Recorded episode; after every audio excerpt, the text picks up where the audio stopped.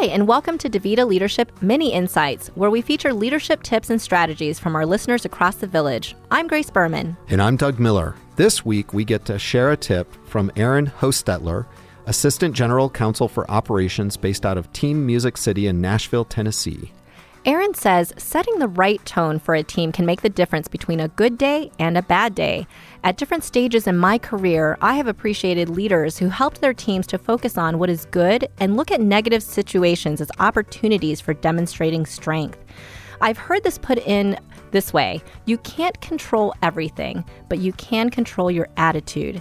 It sounds easy in theory, but putting intentional positivity into practice day after day amidst the barrage of emails, calls, meetings, and other endless expectations placed on each of us at home and at work takes commitment.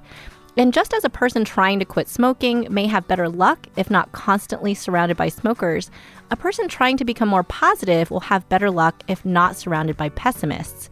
When a leader models a positive and determined attitude, no matter the circumstances, others will begin to adopt this attitude and share it with others, ideally surrounding the leader with great reserves of energy and enthusiasm in times of need. As a recent example, I've seen the power of teammates demonstrating positivity and determination in the face of destructive hurricanes. A teammate's home may have been destroyed, but the focus is on what is good.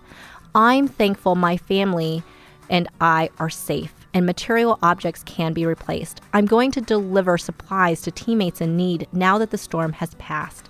And quickly, other volunteers are joining the leader in the recovery effort and showing the best of what people can be in times of crisis. On the quest for a more positive tone and atmosphere, it is also important that we do not merely put on rose colored glasses and ignore the signs that something is amiss and requires our unfiltered attention and effort to change. Still, intentionally controlling one's attitude can help make a, every day a bit brighter. When I find myself dwelling on a metaphorical storm cloud or another ominous hurricane forecast, I pause and ask myself, what silver lining can I find or create if need be?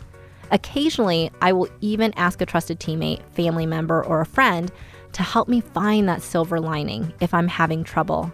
And of course, I'm delighted to return the favor.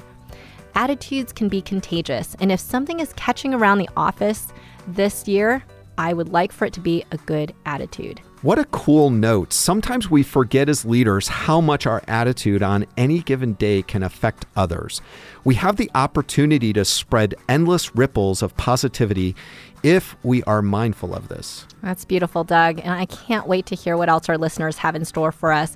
Please check out our show notes and click on the listener mail link to find out more about submitting your listener mail in writing or through a voice message. And don't forget to tune in next week for our interview with the legendary Yoda Woo-hoo. on how to lead the DaVita way. You don't want to miss this one. And with that, one for all. And all for one.